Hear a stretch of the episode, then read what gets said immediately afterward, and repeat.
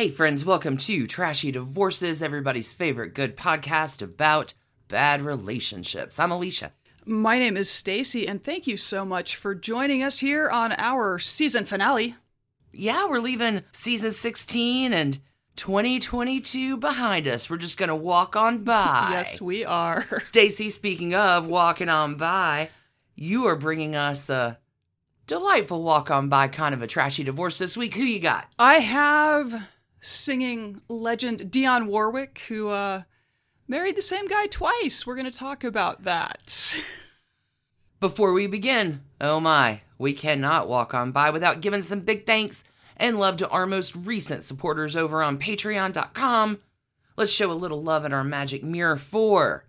Thank you so much, Ramona, MK, Amelia P, Brandy C, New super supporter as well, Nicole F, and a super, super supporter, Holy Cats Kim N. Thank you all so much for joining us over there. And all Patreon friends, too. We're catching up to the end of the business for the year. If you have somehow missed your shout out on the podcast, please let us know. I'll make a list and ensure you get your name in the magic mirror when we launch season 17 on January the 4th. let us not walk on by this week. Stacy, I feel like you had a pretty good time in our send off with Dionne Warwick this week. I, I did indeed. feel like it's just pretty much time to Go, go, go.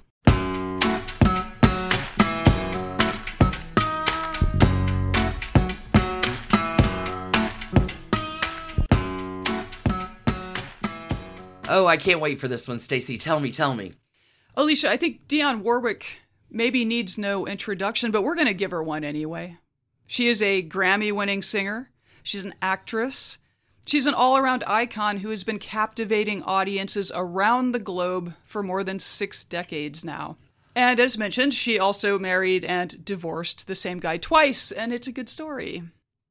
Marie Dionne Warrick, not Warwick, Really? hmm, was born December twelfth, 1940. Happy birthday. Oh, happy birthday. Happy late birthday in East Orange, New Jersey, where she was raised in a comfortable household with her two siblings. Her mother worked at an electrical plant, while her father had just a number of interesting career endeavors. He was a Pullman porter when she was young, and after he left the railroad, he became a certified public accountant, Oh, wow. which let him later be her bookkeeper. Uh, he was a butcher. He owned a candy store at one point, like dad, very entrepreneurial. In the 1970s, he even wrote a book on gospel music and served as Dionne's road manager for a while. Oh, wow. Oh, and did I mention that Dionne's grandfather was a minister? So, anyway, family full of accomplishments. After Dionne's maternal grandfather passed away, her mom's youngest sister came to live with the family. Aunt Sissy was just seven years older than Dionne, so it was much more like a sibling relationship. Sure, than- sure. And Aunt Sissy would later become the mother of a little known singer named Whitney Houston. Figured that was probably coming in this one. Yeah. Aunt Sissy. So her mother's family had come from Savannah, Georgia, and back in the 1930s, here in Savannah, they had begun singing gospel as their last name was Drinkard. It looks weird, but it's their last name. The Drinkard Jubilaires. Okay. Big name. Later, the Drinkard Singers, and they performed widely, including at Carnegie Hall and the Newport Jazz Festival. Holy cats. Yeah, they were even signed to RCA Records in the 1950s. So it's not a big surprise that Dionne and her sister Dee Dee felt entirely supported in their efforts to become singers, and both did. Well, let's just become singers. Let's just be singers. There was obviously church singing, and again, grandfather was the minister at the church, so he You're probably going to get on stage to sing he, if you. he encouraged. This was strongly encouraged, and this gave Dionne her first experience of really being propelled along by an enthusiastic audience. She, of course, is massively naturally talented at singing, so I think the congregation was not faking their enthusiasm. More than likely. She was also in Glee Club in high school, and she even won a spot on the New Jersey All State Choir her senior year, which earned her a trip to Atlantic City to perform a big concert. Wow. Was like Dionne. big grown up experience. It was around this time that Dionne and Dee Dee formed the Gospelaires. the, gosh, naming conventions were intense back then, uh, along with several other teenagers from their church choir. Lots of kids formed bands in high school, but the Gospelaires were something entirely different. Because of the family history of church singing, they knew how to book themselves at church functions around New Jersey and Oh, yeah. And eventually got themselves to the Apollo Theater in Harlem, where they won the amateur talent contest. Yes. That's a big deal. Yes.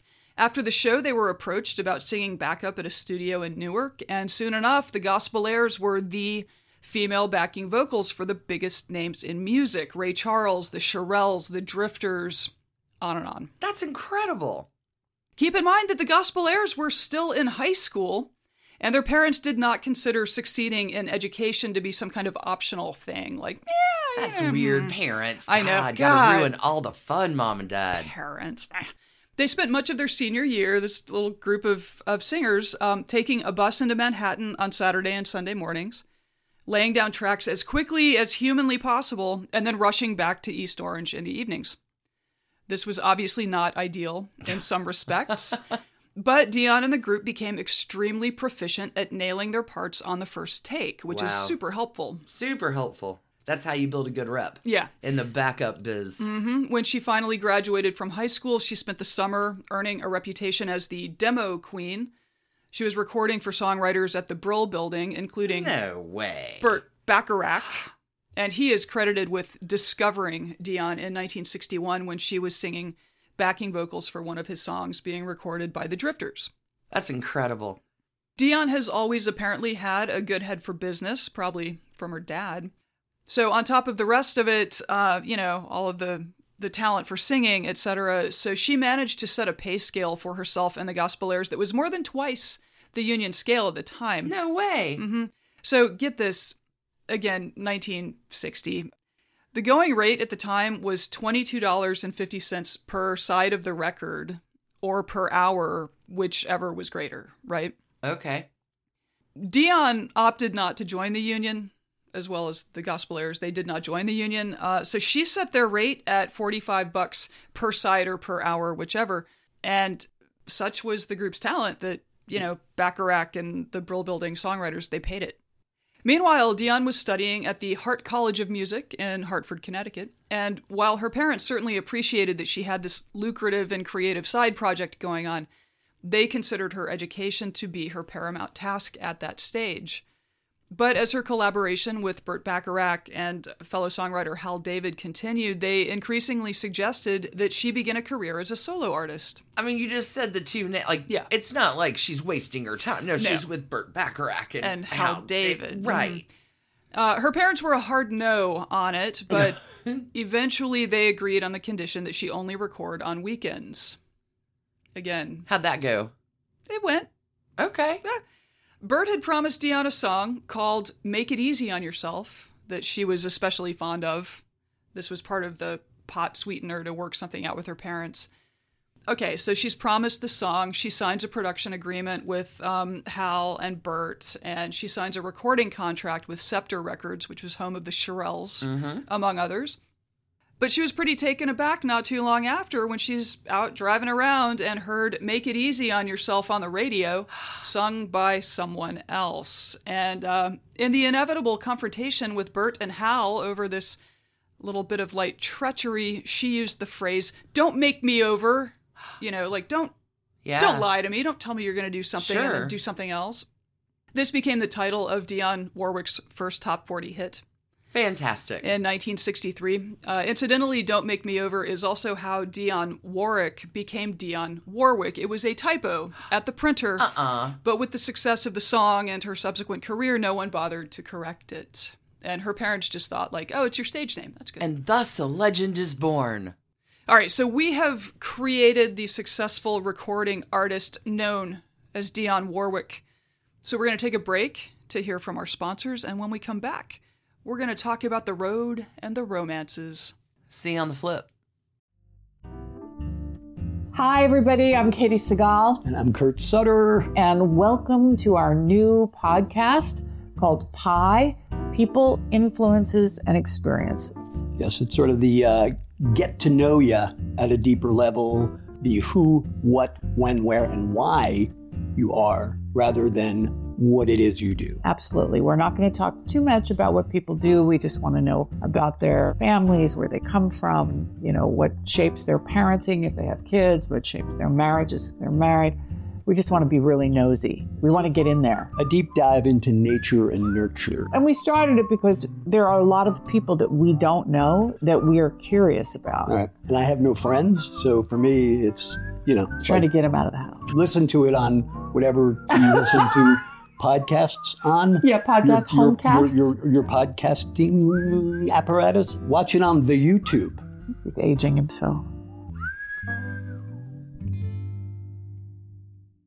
Mary's the same person twice. I'm fascinated by these stories. Tell me, Stacy. 1963 was an extraordinary year in the life of Dionne Warwick. She toured with Sam Cooke, Chubby Checker, the Shirelles, and many, many more. It's incredible. She had her first appearance on American Bandstand, where she also pioneered the wardrobe malfunction. Apparently, while she was performing, the zipper on the back of her dress broke.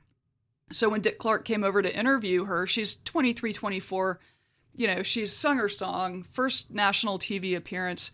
He noticed that she was literally holding one hand behind her back to hold Oh, her no. dress together and, you know, whispered, like, you know, are you okay? What's going on with, you know?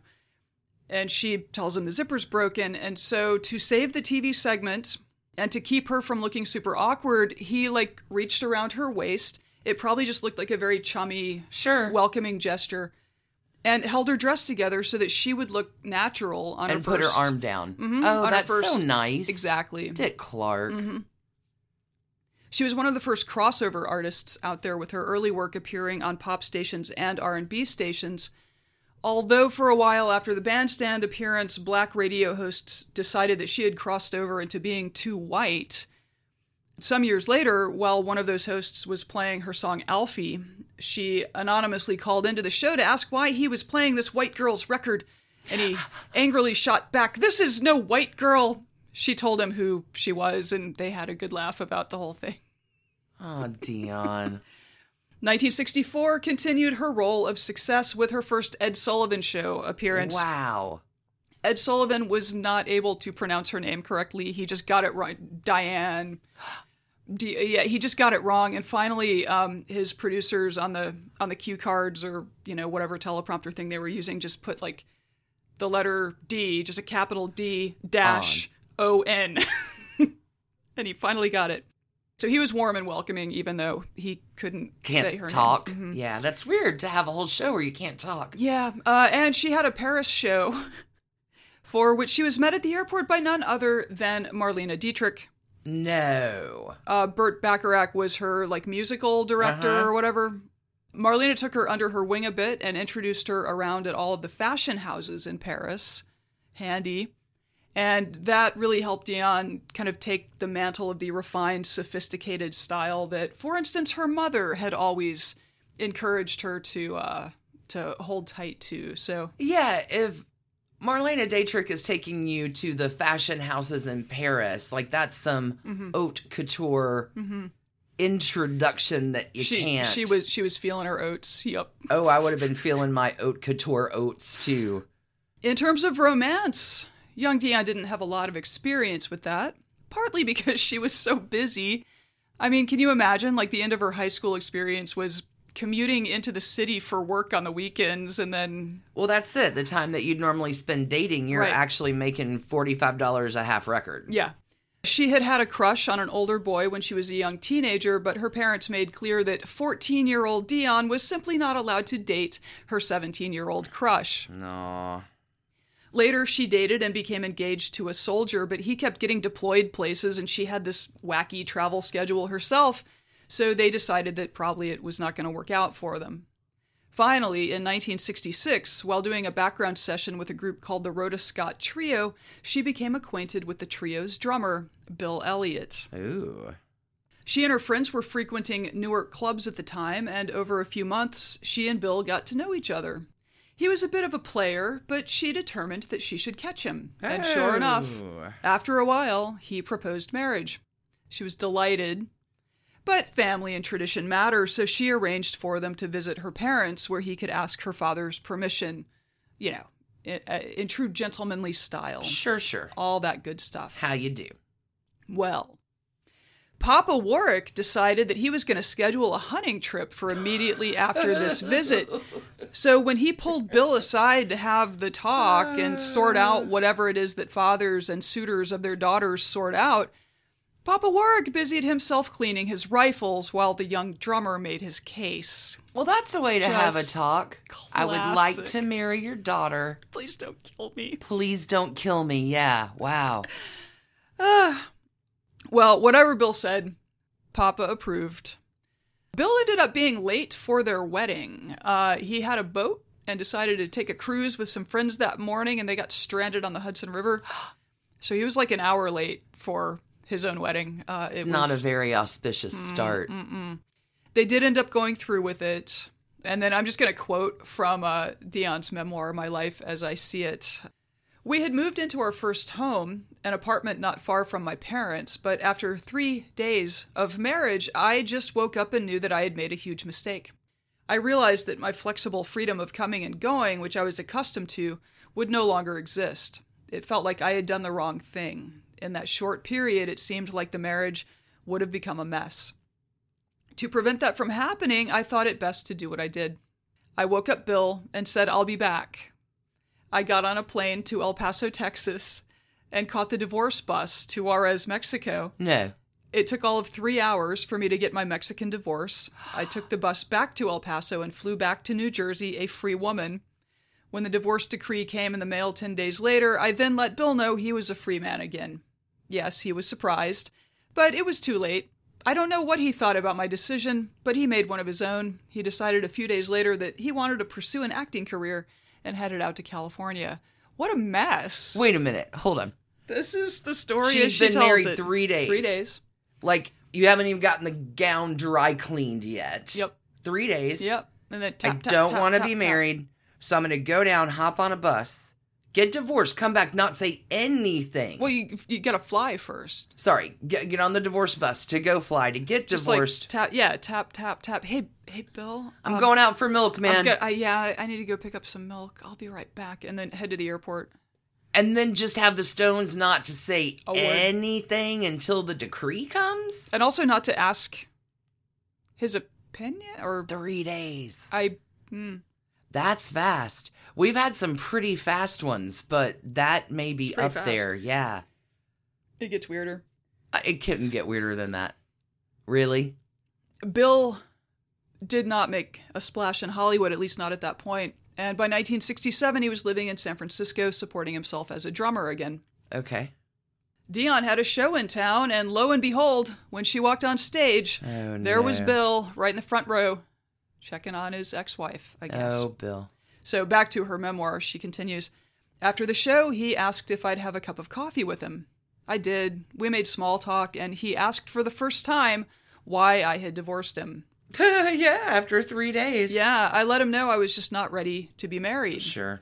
He asked where I was going after San Francisco, and I told him Milan, Italy. Two weeks later, I'm in Milan at the airport, leaving the baggage claim area when I thought I was seeing things.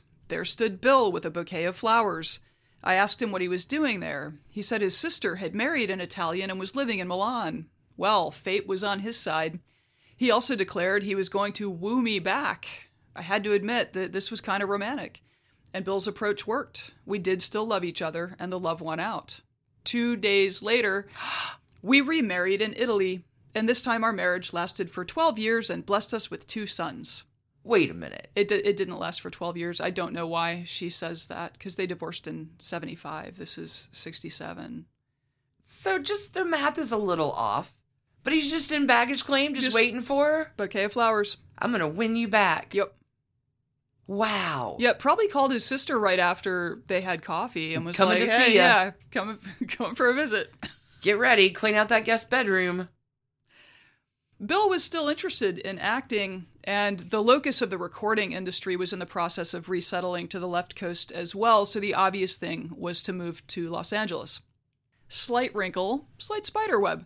They hired LA's best real estate agent, Dominick Dunne's friend Elaine Young Ah, Lane Young, real estate agent to the stars. to take them around, and she settled them rapidly into a house on Robin Drive with neighbors like Ricardo Montalban. I think they were there for a few years. They did a reno, all that. The kids came, you know. One day, while Dionne was touring, her housekeeper called and said that she had found a snake in Dionne's closet while she was cleaning. oh, no, no, no, no, no. After Dionne recovered from this news, the housekeeper said, Don't worry, I've called the ASPCA and they're going to come and take care of it. Okay. More news followed. The ASPCA did, in fact, come out to catch the snake and put up a snake ring outside. Presumably, this is some kind of barrier that would keep other snakes from getting into Wait the minute. house. Did the ASPCA catch the snake They or did did, they just They- barricade the snake? They did not find the snake. Oh, God. They never found the snake that had been in the closet. No one Oh, God. ever found No. And the snake ring outside meant that even if it got out, it couldn't go anywhere. I don't know how snake rings work. Uh, anyway, you know, it's an old joke about like, okay, we're just going to sell it. But that is what Dionne Warwick did. She called Elaine Young from the road and said, Elaine, my house on Robin Drive is for sale, as is all the furniture, everything, and I am house hunting again. Please set me up with a new home. I will not risk that there is a snake in my couch, so I am not moving my couch. Elaine Young famously married to Gig Young, the actor. Lots Okay. of old Hollywood in that little spider web. Sure. Nice to just be able to buy a whole new house, though. I mean, it worked out. She ended up in a house that was originally owned by Max Factor, Nuh-uh. and then Johnny Mathis, who is a friend of hers too, and you know, life went on. Was the home snake free, though? Presumably, We gotta hope. she probably put a sign out front, like, "Attention snakes, this is a no-go zone. Do not come on my property." Okay. She dipped her toe into working in film. She won her first Grammy. She became one of the first African American women to host her own television special while she was recovering from giving birth to her and Bill's youngest son. These are probably halcyon days in her recollection because in the early 70s, Scepter Records, which was her recording home since the beginning, closed. Warner Brothers swooped in to sign her, uh, as well as Burt Bacharach and Hal David. Like they kind of Sure. came as a group. But there were problems brewing between Burt and Hal. And when the first deadlines for Dionne to deliver music to Warner Brothers passed, she had no music to give Uh-oh. them. There were no songs. Burt and Hal were not speaking. And they also weren't really speaking to her. There was just a full breakdown in communications. Yeah, that complicates things quite a bit. Warner Brothers threatened to sue all three of them for breach of contract, which, you know, rightly enough, scared the crap out of Dionne, who did not want to be sued. Eventually, the label said, hey, they are your producers. They're in breach to you, and if you sue them, we won't sue you. So she did. She won. I think it's. It was reported that there was like a five million dollar settlement that that Burton Hal paid. I Can you guys just write a song, maybe? it's private. Uh, but yeah, she and Burt did not speak for a dozen years. After. Really? Mhm. They, they did eventually Well, sure. but- reconcile, but wow. yeah, she said, you know, I mean, they're both super active in the same industry at the same kind of elite level of that industry, and she said like events, avoiding Burt at events was a tricky, complicated I bet that would process. be kind of yikes on bikes. Yeah. There was some event where they were in dressing rooms next door to each other, and she had her assistant just like watch the hallway. Like, if Burt's around, I'm not leaving this room. Anyway, complicated. Meanwhile, Walk on by. Walk on by. Her mm-hmm. marriage, strained by years on the road, and Bill's old playboy habits reasserting themselves, Oh, was no. also collapsing around the same time. The divorce became final in 1975, and then Bill died of a heart attack like two years later. Oh my. Yeah, Dionne saw to it that he had a fittingly honorable burial at home in Baltimore with full military honors. He was a Navy vet, so that his mother and her two children, you know, could could grieve with dignity. Like Well, that's stand up of you. Yeah. so, uh, that is the two marriages of Dionne Warwick, both to Bill Elliott, who in the end left no option for them to try it a third time, sadly. So let's grab another break here, and when we get back, we will get into the further adventures of Dionne Warwick. Okay, Stacy, you teased me with further adventures. What else have you got? I thought we were done after the divorce bus, the plane ride, the oh, baggage claim no. pickup. There's Barry Manilow, there's Oh my god, other boyfriends. Okay, her career was in a pretty slow spot at this point in the 70s. But she used that as an opportunity to do normal mom stuff with her kids. There were carpool lines and family dinner time and, you know, Can you imagine seeing Dionne Warwick in the sleepovers. carpool line? I mean, she also went back to school and got her master's degree in music. Good on her. Yeah, Hart College of Music once again. Holy cats.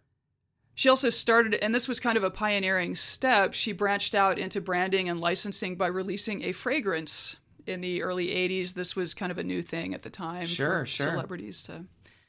Um, what would our fragrance be if we. Trashy. Fragrance people, reach out. Okay. Um, so stuff with Warner Brothers, like they Warner never promoted her albums adequately. The '70s really, it was a rough decade for her professionally. Like she was recording good music, but they weren't.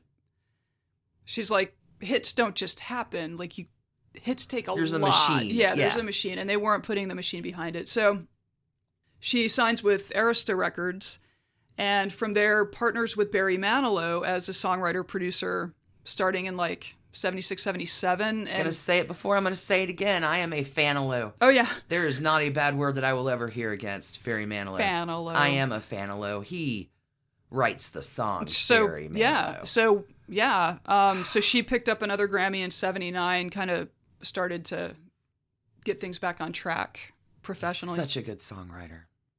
then there was solid gold the tv series she hosted seasons one and five that No. yeah 1980 it ran through 88 and uh, she just tells stories in her book it's it's quite imagine being able to credibly write the line a funny thing happened the first time i met the pope No. she wanted Pope John Paul II to Sure. like when she told friends and family that she was going to meet the Pope, they all handed her their personal uh like crosses, Sure. crucifixes, whatever, to Sure. um to have the Pope bless them. And so she's in line, you know, the Pope is walking by, bless you, my child. And she didn't hand she didn't get the the stuff out to have him bless, and so she runs down to the end of the line so that she can get a second bite at that apple. Anyway, a funny thing happened the first time I met the Pope. She had other relationships. Some more serious than others. Uh, French composer, musician Sacha Distel. This sounds like it had some emotional depth to it. He died several years before her book came out, but she says that uh, he was the one who owned her heart and she his. Aw. He was married. That certainly does tend to complicate a It romance. Complicates things, yes. Uh, Philip Michael Thomas, who played Rico Really? Tubbs on Miami Vice. We've got to get his trashy divorces in one of these days. Let's We- get him on deck. We do, and I will. Why we do is in this paragraph. So, yes, there was Philip Michael Thomas, Rico Tubbs on Miami Vice, who Dionne learned too late was already in another relationship with a woman who was the mother of some of his 11 children. Yeah. Yeah. Yeah. She says nice things about him in the book, but it's pretty clear that that didn't work at all. There was actor Gianni Russo, who played Carlo in The Godfather. This one also seems to have had some seriousness to it, to the point that when Dionne finally learned that he was married and had a daughter, oops, Oh, no. um, she did not break it off. Yeah. Uh, however, her travel schedule left him plenty of time to pursue other interests. And he eventually sort of ghosted, is what it sounds like, and moved on with another woman who he would eventually marry. So that is more or less the two marriages and subsequent dating history of Dionne Warwick. Aside from her storied career in the entertainment biz, she's also had some exciting interactions with law enforcement and government. No. For instance, in 2002, she was arrested at Miami International Airport for possessing 11 joints in a lipstick container in her carry on luggage. Oops. She said that someone else must have put them there. Mm. what the frick? I would never, yes. Where did these come from? Uh, charges were eventually dropped. There was a plea agreement that included drug rehab, although she swears in her book that she. I don't even use aspirin, which, come on. You're 82. Please take some aspirin. It's good for your heart. aspirin because I'm smoking marijuana. Like, come on. Okay, she swears she does not use drugs of any kind, but all right, but that's a thing that happened in I 2000. don't know how these mystery joints just ended up in my favorite color lipstick why would container. people just put joints in my luggage. Weird. In 2007, the IRS hit her with an allegation that she was $2.6 million in arrears before eventually determining that they had made an accounting error that cleared No. 1.2 million of it, so it's still behind, but not 2.6. Hey, that's something to get half your debt wiped from the IRS. Well, oh in, no. in 2013, Oh, she no. filed for bankruptcy after apparently years of financial mismanagement of her business had left her $7 million in hock to the IRS Yikes. and $3 million in hock to the tax authorities of California. So that sucks. And they tried to work out a payment. I, I don't I don't know how much I don't know what kind of payment plan clears your $7 million debt, but it did not work out, which is why she had to file for bankruptcy. yeah. Wow. Dionne Warwick is one of the biggest hit makers in American musical history. 56 of her singles have ranked on the Hot 100. Wow. 12 of them were top 10, and when you add in her prolific catalog of duets, 80 of her songs have charted. That's remarkable. Yep, some of her hits include I Say a Little Prayer, Do You Know the Way to San Jose, which she was reluctant to record. She didn't like it at first. Uh, I'll Never Fall in Love Again, Walk On By, Sure. and anyone who had a heart and heartbreaker. She's also had numerous duets with other artists, including That's What Friends Are For, which is Classic. also, I think, kind of a personal motto to her. Like, I, I think her book is very much about, like, just these long-standing relationships where I met this person, you know. After I met the Pope. That duet, That's What Friends Are For, was with Elton John, Gladys Knight, and Stevie Wonder. Warwick has won several awards throughout her career, six Grammys. There's an NAACP Image Award, actually, I think a few. Uh, she has a star on the Hollywood Walk of Fame. And in addition to music, she's been in films, television shows, a number of uh, charitable entities, including fighting HIV AIDS and promoting the UN's Food and Agriculture Organization. It's quite the resume and a hell of a lot of staying power. As noted, she's 82 and like shows no real signs of slowing down. For trash cans, Dionne gets just one. It taps you on the shoulder first thing in the morning, says, I'll be back, then races to the airport, flies to El Paso, takes the divorce bus to Tijuana or wherever, and poof, it's a single trash can. Just like that. That is some delightful trash candy. Sometimes our stories get dark. Sometimes they get a little twisted. Not really this one. Dionne, well, that is just del- three days getting a divorce, not even telling you. Yeah. That is some delightful, high class, high quality. I know you said like candy. let's let's not get too heavy on Christmas weekend, so there there there you are. Hey, we need to thank Nancy B for the We idea do. for this one. We do indeed. she gave us the heads up that Mm-hmm. we were missing out on a little bit of trash candy joy with Dionne Warwick. Thank you, Nancy B. Thank you, Stacy. That's quite delightful. You're very welcome. So yeah, Stacy, I don't know if you just want to hang out with me. We're just going to go out and get a little bit of milk. Sure, sure. And we're going to be back for you on January 4th, 2023 with a Wow. whole new season of Trash Candy. In the meantime, we're still going to be trashily posting. This week airs the bonus trashy breakup of Jude Law and Sienna Miller over on Patreon as we It's a good count story. down to the new year. And friends, sometimes the holiday season does become, maybe you've noticed, a podcast desert It really does. not over on my little side piece podcast. Done and done. There's lots of fresh content over there for you if you've not yet checked that out. It is a high society ride of all kinds of goodies if you're looking for a little scandalous treat for your ears during the podcast desert time. Come join us over there. It's pretty fun. What a year and what a ride. Huge thanks to you for listening, for being the jolly and gentle trash pandas that you are. Merry everything, happy all of it. Friends, until we see you next year, keep those hands clean. Keep your hearts trashy, friends. Big love. Happy, merry, Holidays of all kinds. Let's just get through to the beginning of the year. We're all going to make it. We're so, so close. Big love to all y'all. Thank you again for being part of the part of the trashy community. Hey, we'll see you in 2023, friends. Bye y'all. Bye. And thanks to you for listening. Trashy Divorces is a Hemlock Creatives production, created and produced right here in Atlanta, Georgia by us, Stacy and Alicia, with a little research and writing help from the brilliant Melissa O. Our art is by Sydney V. Smith. That's Sydney V. Smith at carbonmade.com. And our music is used with permission of Ratsy.